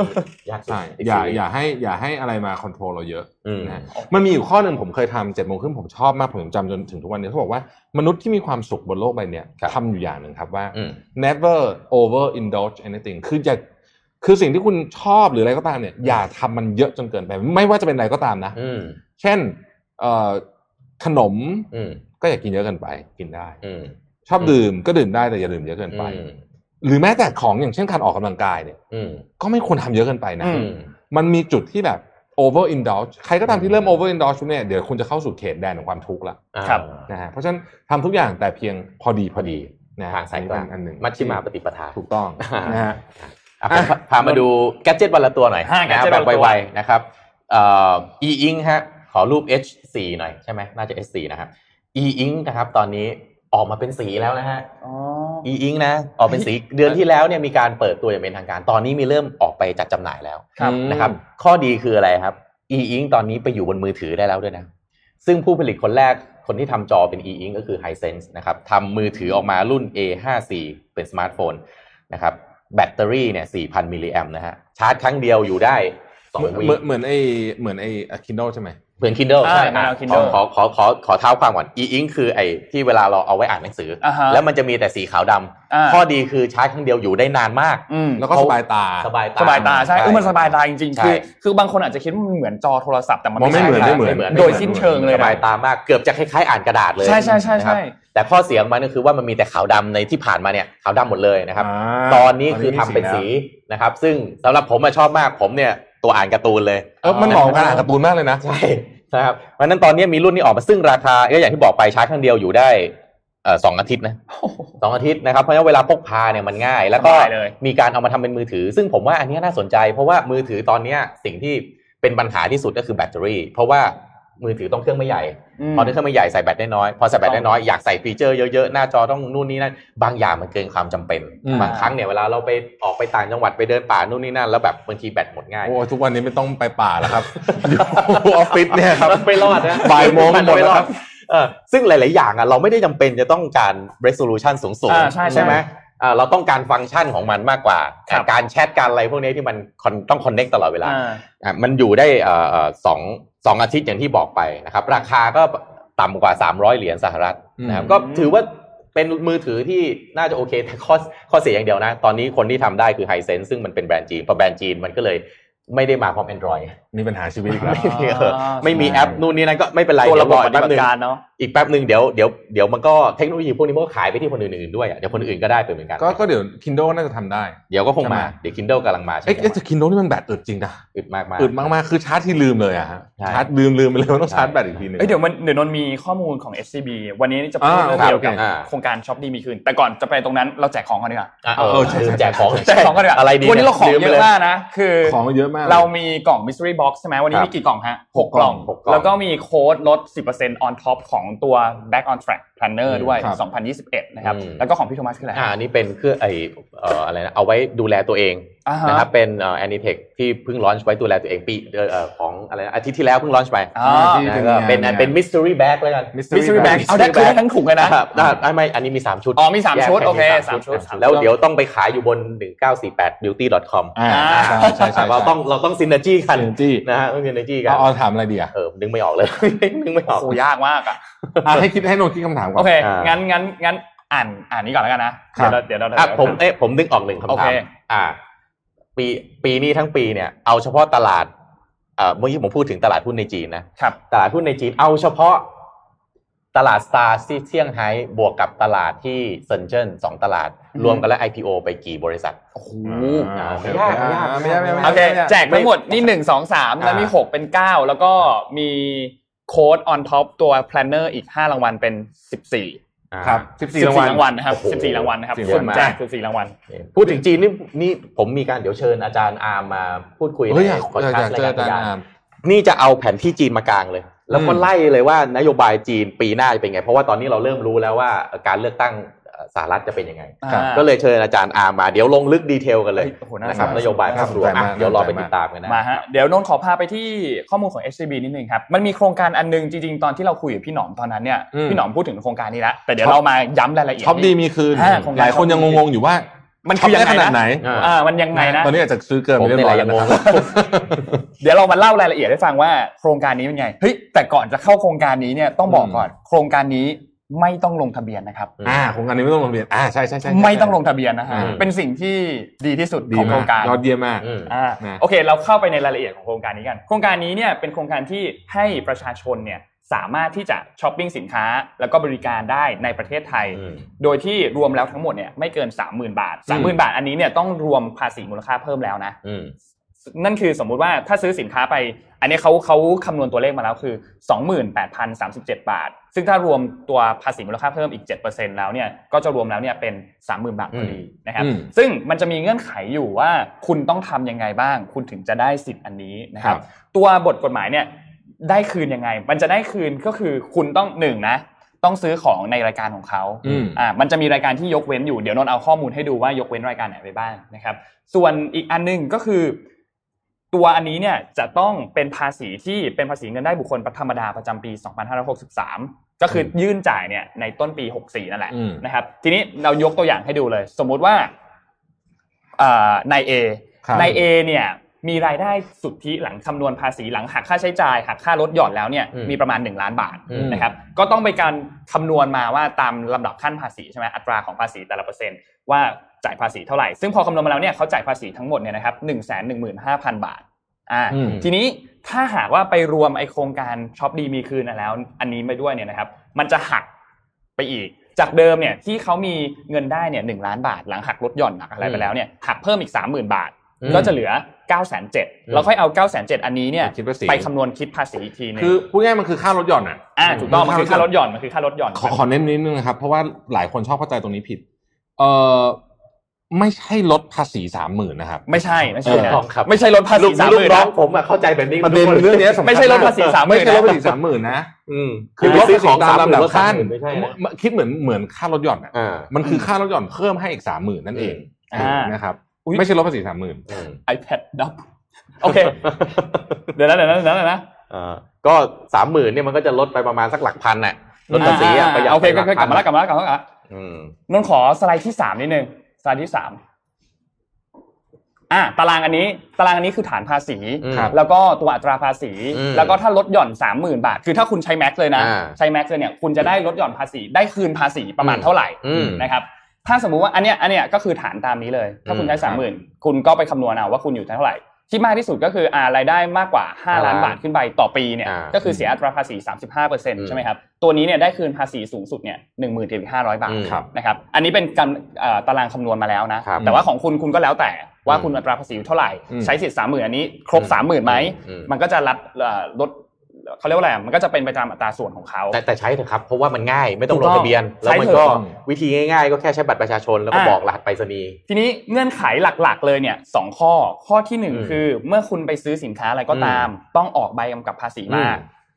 ต้องไปขอใบกำกับภาษีมา เพื่อที่จะเอาอันนั้นเนี่ยมาเป็นหลักฐานยืนยันอืมนะครับใบกำกับภาษีแบบถูกต้องด้วยนะแบบถูกต้องด้วยนะแบบถูกไม่ต้องไม่ใช่ด้วยนะแบบ ที่มันมีใบเขียนว่าบินเงินสดอืมข้างบนแล้วเขียนอย่างไม่ได้นะชั่วคราวไม่ได้ไปชั่วคราวไม่ได้อ่าก็เป็นแบบสีรูปแบบเต็มมีภาษีมูลค่าเพิ่มใช่อ่าอ่าอยู่ในนั้นนะฮะยกเว้นยกเว้นเอ่อสินค้าสามอย่างที่ไม่ต้องมีใบกำกับภาษีแบบเต็มเลยก็คืออะหนังสือที่เป็นเล่มครับนะครับเอ่อหนังสืออีบุ๊กอืมแล้วก็สินค้าโอท็อป สามอย่างนี้ไม่จำเป็นนะครับ คือเป็นแบบใบเป็นแบบใบเสร็จธรรมดาได้อืมอันนี้ก็คือไปถามข้อมูลคนที่เป็นอ่าตรงอยู่ตรงแคชเชียร์ที่คุณไปซื้อเนี่ยเขาจะรู้ข้อมูลอยู่แล้วว่าอืมต้องออกใบแบบไหนสำหรับอืมสินค้าแบบไหนนะครับ ส่วนเงื่อนไขที่สองเอ่อเดี๋ยวขอกลับไปสไลด์ที่สองครับ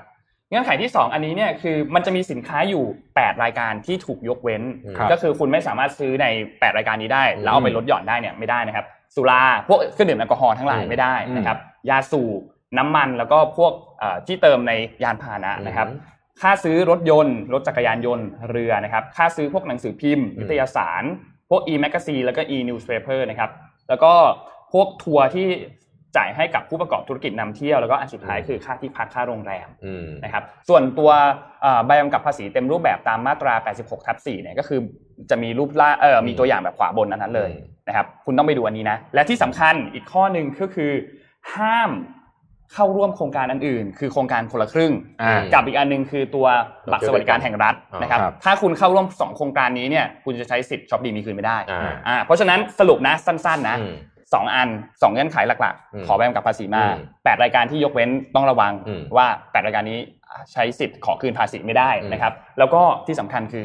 ไม่ต้องลงทะเบียนครับอืมครับ ไม่ต้องลงทะเบียนไม่ต้องลงทะเบียนนะไปไปไปใช้ตอนยื่นภาษีเลยอ่าคือคล้ายๆกับโครงการก่อนนี้ก็คือโครงการช็อปช่วยชาติอืม อ่าเป็นเป็นคล้ายๆกันนะครับ ก็ครับขอบคุณข้อมูลของ SCB แล้วก็ทีมเว็บ Ava Story ด้วยนะครับ ที่อืม มารายละเอียดให้เราเผื่อบางคนยังงงๆอยู่ ครับครับอะเราต่อเลยฮะครับ คุณโทมัสมีผมมีข่าวโครงสร้างพื้นฐานอะครับ นะครับแบบไวๆนิดหนึ่งภูเก็ตครับ เป็นอันนี้น่าสนใจมากนะครับ ทางกระทรวงคมนาคม คมนาเอ่อกระทรวงคมนาคมนะฮะออกมา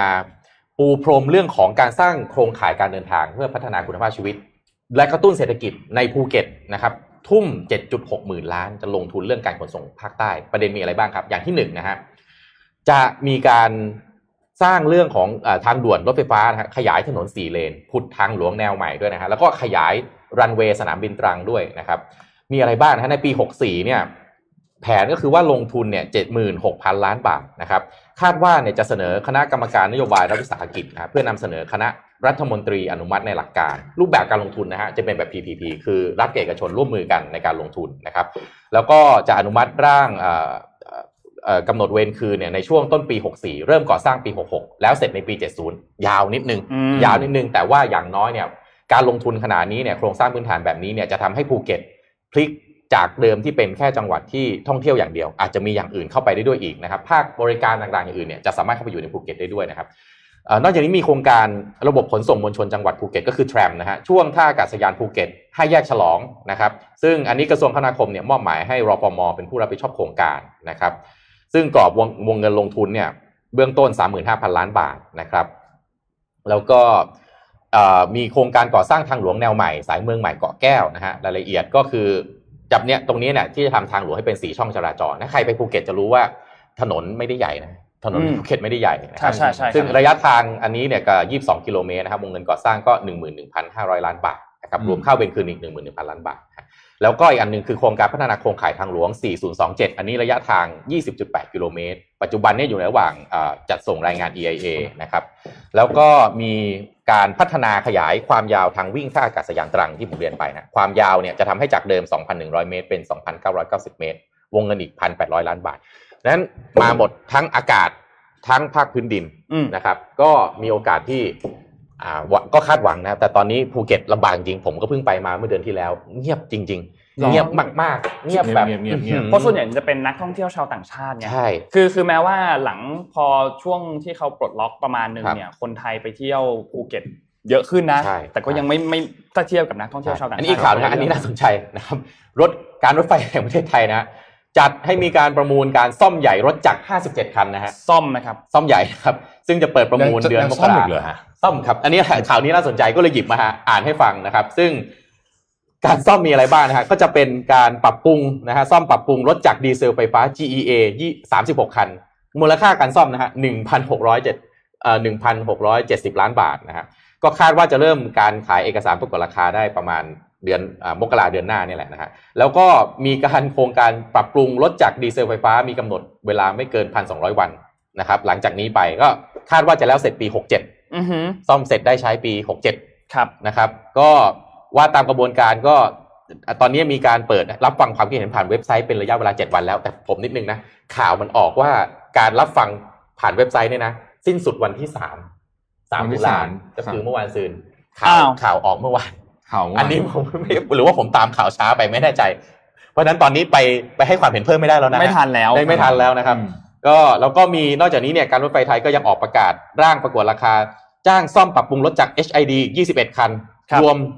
777 ล้านบาท รวมแล้วเนี่ยใช้มูลเอ่อเอ่องบประมาณในการซ่อมทั้งหมด 57 คัน งบประมาณ 2,400 ล้านบาทนะครับอันจะส่งอันนี้ข่าวบอกนะฮะว่าเออจะส่งผลต่อการบริหารจัดการเดินรถไฟให้บริการได้สูงยิ่งขึ้นผมผมผมสงสัยมากเลยว่าเดี๋ยวก่อนนะเมื่อกี้ใครสงสัยว่าผมเดินไปไหนมา คือลืมลืมแล้วเพิ่งนึกออกนะฮะคือเพื่อให้เข้ากับบรรยากาศอืมในการเอ่อวันนี้เลือกตั้งสหรัฐเยอะจริงนะฮะเรามีหนังสือมาแจกจำหนังสือเล่มนี้ได้ไหมนี่นี่นี่ซูมซูมกล้องมาหน่อยฮะนี่เล่มที่ Deficit อ่าอ่าที่เราคุยในอาที่ที่แล้ววันศุกร์อะอืมอ่าฮะอ่านะฮะที่เขียนโดยที่เขาบอกว่าอีกหน่อยพิมพ์แบงค์ไม่จำกัดอ๋อได้อ่านะ monetary theory นะครับอ่าคนนี้คือใช้คำว่าต้องใช้คำว่า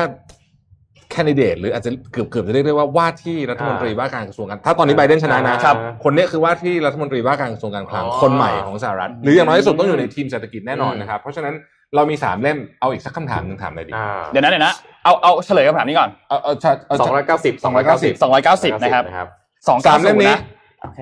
deficit myth อ่าดีมากดีมากผมอ่านแล้วแบบโหพีคผมผมพูดที่เอาเราในระหว่างที่คำถามผมให้ฟังก่อนว่ามันมีประเด็นอะไรน่าสนใจบ้างอย่างที่หนึ่งเขาบอกว่าต่อไปอะไรนะประเทศจะพิมพ์เงินมาไม่ต้องมี asset มาแบงถูกต้องถ้าเอออยากจะทำประเทศอะไรก็ได้ อยากจะทำอะไรก็ได้ คือโอ้โหมัน ไม่เราก็เราก็จะมีแบบว่าไม่ต้องสนใจว่าปริมาณกะปริมาณเงินละปริก็มาณคือเงินพิมพ์ไปใช่ เรื่อยๆอะไรออัดย่างไปเงี้ยได้เลย คือมันเป็นเขาเรียกว่าเป็น modern monetary theory ใช่ นะ modern monetary theory นะฮะฟังก็ฟังเสร็จถอดหูฟังเสร็จฮะตกกระจายเฮ้ยไอที่เรียนๆมาคืออะไรวะ ใช่โยนคว้างตำราเศรษฐศาสตร์เดินทิ้งไปเลยใช่ครับ มีสามเล่มเอาถามว่าอะไรดี ซ่อมรถไฟกี่คันซ่อมรถดีไหไฟกี่คันได้ได้กำลังได้ถามเลยโอ้โหเออเอาไหมคุณแทบคิดตรงกันเลย โอเค รวมแล้วเนี่ยทั้งสองหัวรถจักรทั้งสองประเภทรวมแล้วกี่คัน ที่จะได้ใช้ปีหก67เจ็ดอ่าหกเจ็ดนะครับนี่นี่ขอถามหน่อยเถอะใครใครรู้ช่วยตอบผมนิดนึงได้ไหมคำถามที่หนึ่งก็คือว่าทำไมรถไฟมันโบราณจังนะ ไออันเนี้ยนนในฐานะนนท์นะอืมตอนที่นนท์เรียนเนี่ยนนท์นั่งรถไฟไปเรียนทุกวันอ๋อนั่งรถไฟไปเรียนทุกวันคือนนท์เรียนที่ลาดกระบังใช่ไหมอ่าแล้วมันมันสะดวกสุดแล้วอะอ่าคือนนท์เนี่ยไปขึ้นรถไฟตรงรถไฟแบบรถไฟเลยนะรถไฟเลยรถไฟรางอ่าใช่เลรถไฟยฟ้านะอ่าตรงแบบนนท์ขึ้นตรงแถวแถวคลองตันอืมแล้วก็นั่งไปที่ลาดกระบัง คือด้วยความที่ตัวมหาลัยมีรถไฟผ่ากลางเลยอืมแล้วนนท์ลงแล้วเดินไม่ถึงสองนาทีถึงห้องเรียนแล้วอืมก็เลยนั่งรถไฟไปอืมแล้วทีนี้ต้องบอกว่านนท์มีความโชคดีอย่างหนึ่งคือสวนทางกับเขาอืมคือนนท์ ออกนอกเมืองอืมรถก็จะโล่งๆอะได้นั่งตลอดโอ้ส่วนคนที่เข้าเมืองมาเนี่ยทุกวันที่เห็นเนี่ยคือแน่นทุกวันเหมือนได้นั่งรถไฟไปเที่ยวทุกเช้าเออเหมือนได้นั่งรถไฟไปเที่ยวทุกเช้ากินลมอืมทุกเช้าแต่คือรถไฟเนี่ยต้องบอกว่ามันก็มีความแบบ unpredictable อะเอาเหรอใช่อ๋อไม่ได้เป๊ะเหมือนญี่ปุ่นไม่หรอเป๊ะมาก ไม่ไม่เป๊ะเลย ไม่เป๊ะคือต้องบอกว่าประมาณ 80%แล้วกันที่อืมมาตรงเวลาอ่าอืม แต่อะที่ที่นนท์นั่งมาทั้งหมด 4 ปีเนี่ยนะอืมอ่าประมาณ 80%ที่มาตรงเวลา แล้วก็อีกอันหนึ่งก็คือมีความ unpredictable อีกอันหนึ่งก็คือออืมบางวันมันคิดจะเสียก็เสีย เอาเหรอขึ้นนั่งอยู่บนรถไฟเนี่ยแต่วันไหนสอบยุ่งเลยสิ ใช่ อยู่ดีๆก็เสียเราก็แบบเอาแท็กซี่ไปก็เลยรีบต้องรีบแบบว่าส่งไลน์บอกอาจารย์บอกเพื่อนๆก่อนเออเรียบร้อยครับรถไฟ แต่การรถการรถไฟไทยนี่ต้องมาดูนะครับ เพราะว่าเป็นอีกหนึ่งรัฐวิสาหกิจที่ขาดทุนสูงจริง ขอสองอันการรถไฟขอสมกใครช่วยบอกเรานิดนึงได้ไหมว่า ทำไมรถเมย์บ้านเรามันถึงเป็นแบบเนี้ยอืมผมว่ามันเป็นของที่เปลี่ยนง่ายที่สุดเลยใครผมผมอยากรู้จริงๆนะวันไหนเราคุยกันในสนทนาหาธรรมไหมแต่ผมไม่แน่ใจว่าเรามีข้อมูลลึกพอหรือเปล่าที่เดี๋ยจะวผมคุยหาไว้เออเออผมเออผมตามทั้งการรถไฟไทยและขอสมกขเนี่อยขอตามมาอยู่ตลอดขเลอยอาทิตย์หน้าแล้วรอฟังอาทิตย์หน้าเลยอาทิตย์หน้าอยากอยากคุยเรื่องเนี้ยว่าอืมทำไมรถเมย์ทำให้ดีๆไม่ได้เพราะว่ารถเมย์เนี่ยจริงๆนะครับ เวลาเราพูดถึงเอ่ออินฟราสตรักเจอร์เรื่องของการขนส่งมวลชนอืเนี่ยม รถไฟฟ้ามันส่วนหนึ่งนะอืมอืมเอ่อแต่ว่าผมว่ารถรถไฟรถไฟฟ้ารถไฟใต้ดินเนี่ยมันส่วนหนึ่ง แต่จริงๆแล้วเนี่ยที่สำคัญสุดเลยคือรถเมย์ใช่เพราะใช่ไหมมันเข้าถึงง่ายที่สุดถูกต้องแล้วมันคือรถเมย์แต่ทำไมรถเมย์เมืองไทยมันถึงแบบขอขอขออนุญาตใช้คำนี้นะครับอืมห่วยได้ขนาดนี้ฮะไม่เข้าใจจริงๆอะคือแบบว่าคุณเราเคยเห็นภาพไหมที่คนเขาต้องกางร่มตอนรถฝนตกอะอ่าในรถเมย์นะครับไม่ใช่ข้างนอกนะฮะในรถเมย์นะฮะฝนสาดเพราะฝนสาดรั่วรั่วฝนรั่วอืมฝนสาดอะไรแบบเนี้ยคือเออใช่มันมันมันเพดานมันรั่วอืมคือ รถเมย์มันไม่ใช่ของแพง ล่าสุดนี่รถเมล์ครีมแดงเขาจะเลิกแล้วครับคุณธรรมะเขามีกำหนดว่าจะเลิกแล้วฮะแต่ว่ามันเป็นรถที่ใช้มา30ปี แล้วตอนนี้จริง ๆ ตั้งตั้งคำถามนะ ซ่อมหรือซื้อใหม่ไหนดีกว่ากัน แต่ที่แน่ๆขอสมกตอนนี้ก็คือว่า ขนาดไม่ไม่ซื้อนะเราเข้าใจว่าซ่อมอะน่าจะใหญ่กว่าซื้อใช่ไหมอืมแต่ว่าเอ่อขอสมกตอนนี้คือมีหนี้สะสมถึงแสนสามหมื่นล้านที่ต้องขอให้กระทรวงการเอ่อเอ่อการคลังอะมาช่วยยกหนี้คือคือผมว่าเรื่องหนี้เนี่ยเอ่อถ้าเกิดว่าเป็นบริการสาธารณะเนี่ยอืมอาจจะ คือถ้าทำดีนะฮะอืมหนี้เยอะผมว่าไม่เป็นไรนะอืมอืมคือมันเป็นบริการสาธารณะอืมแต่เพราะอันเนี้ยมันไม่ดีไงแล้วล่าสุดจำได้ไหมที่มีไอ้เครื่องหยอดหยอดเงินตุ๊กอ่าที่ซื้อมันใช้ไม่ได้อะอ่าอ่าอีกพันกว่าละอะไรอย่างเงี้ยใช่คือผมว่าประเด็นนี้เป็นประเด็นใหญ่มากนะไม่เราไม่คือรถไฟกับรถเมล์เนี่ยมันมามันมันเป็นโครงสร้างพื้นฐานที่ที่ถ้าทำดีแล้ว คุณภาพชีวิตประชาชนจะดีขึ้น มันเป็นตัวหนึ่งเป็นส่วนหนึ่งที่ทำให้เกิดความเหลื่อมล้ำด้วยครับ คือใช่ครับชีวิตคนที่ไม่มีสตังค์แล้วต้องขึ้นรถเมล์ไปทำงานเนี่ยคุณภาพอืมชีวิตคือแย่ไปเลยอะถูกต้องดูคนขับรถอะคนขับรถแล้วดูมลพิษในกรุงเทพอะ ถูกต้องคุณภาพชีวิตมันไม่ได้เลย ใช่ ซึ่งจริงๆโครงการหนึ่งที่ขอสมกมีการพูดถึงอยู่ก็เป็นรถเมล์ EV อืมก็มีอันนี้ที่กำลังกำลังเปิดประมูลกำลังรอดูใช่กันอยู่เหมือนกัใช่นโครงกำลักางรจะนี้มีเพราะการว่าส่งมอบในเมื่อปีที่แล้วเนี่ยก็มีรู้สึกจะมีประมาณ 3 เส้นทางบางที่ไปอืมทดลองวิ่งแล้วด้วยอืมนะครับอืมก็ก็ก็ถือว่าเป็นโครงการที่ ongoing process แล้วกัน เดี๋ยวเดี๋ยวไปดูกันในสนทนาหาธรรมซึ่งตอนนี้ขึ้นอันดับหนึ่งเออ ในช่พอดคาสต์ในหลายๆที่นะฮะคนอ่าคนชชออบบมากเขาชอบมากชอบมากครับสนทนาธรรมชอบมาฟังพวกเรานั่งคุคืยอกันคือคือต้องบอกว่านนท์ยืนยันให้นนท์ไม่ได้อยู่ในรายการนั้นครับ conversation หลังจากที่เราไลฟ์ข่าวจบอะเป็นแบบประมาณนั้นจริงๆนะคือเรานั่งคุยก็ถ้าวันไหนแบบว่างๆก็นั่งคุยกันแบบประมาณอย่างนั้นจริงๆนะอืมครับอืมอะน่าสนใจนะโอเควันนี้คิดว่าน่าจะครบถ้วนครบถ้วนพรุ่งนี้เดือดแน่นอนมาดูเดือดแน่นอนการรอเลืดูอกตั้งการเลือกตั้งสหรัฐจริงๆเราคิดว่าวันนี้น่าจะจบแล้วนะก็ยังไม่เพราะว่าจบคืนนี้จะจบไหมเดี๋ยวรอเดี๋ยวรอดูรอดูคืนนี้ไม่ได้นอนอีกนะฮะก็รอติดตตื่นมาปั๊บเอาทรัมป์ชนะอีกเออใช่เออเดี๋ยวพลิกไปพลิกมาโอ้โหรอดูรออย่าดูรอดูเดี๋ยวนะสรุปเฉลยหนังสือเอ่ออันนี้กี่คันนะครับห้าสิบเจ็ดฮะห้าสิบเจ็ด57คันห้าสิบเจ็ดคันนะครับแล้วก็อีกอันหนึงเฉลยสองร้อยสองร้อยเก้าเก้าสิบบริษัทโอเคครับโอ้โหวันนี้เราแจกของเพียบเลยอะเทียบสนุกเพีคยรับบจริงๆนะครับสนุกสนานก็ขอบคุณทุกคนมากๆวันนี้ YouTube เกิน 2,000 นะอืมแล้วก็รู้สึก Facebook จะอยู่ประมาณพันเจ็ดเจ็ดแปดครับเกือบเกือบสี่พันแล้วนะ ตอนนี้เราเกือบเกือบรวมแล้วนะทั้งหมดเกือบเกือบสี่พันแล้วก็ขอบคุณทุกคนมากๆ แล้วก็ขอบคุณ SCB กับทีม Web Advisory ด้วยนะครับ วันนี้เราสามคนลาไปก่อนครับ สวัสดีครับ สวัสดีครับมิชชั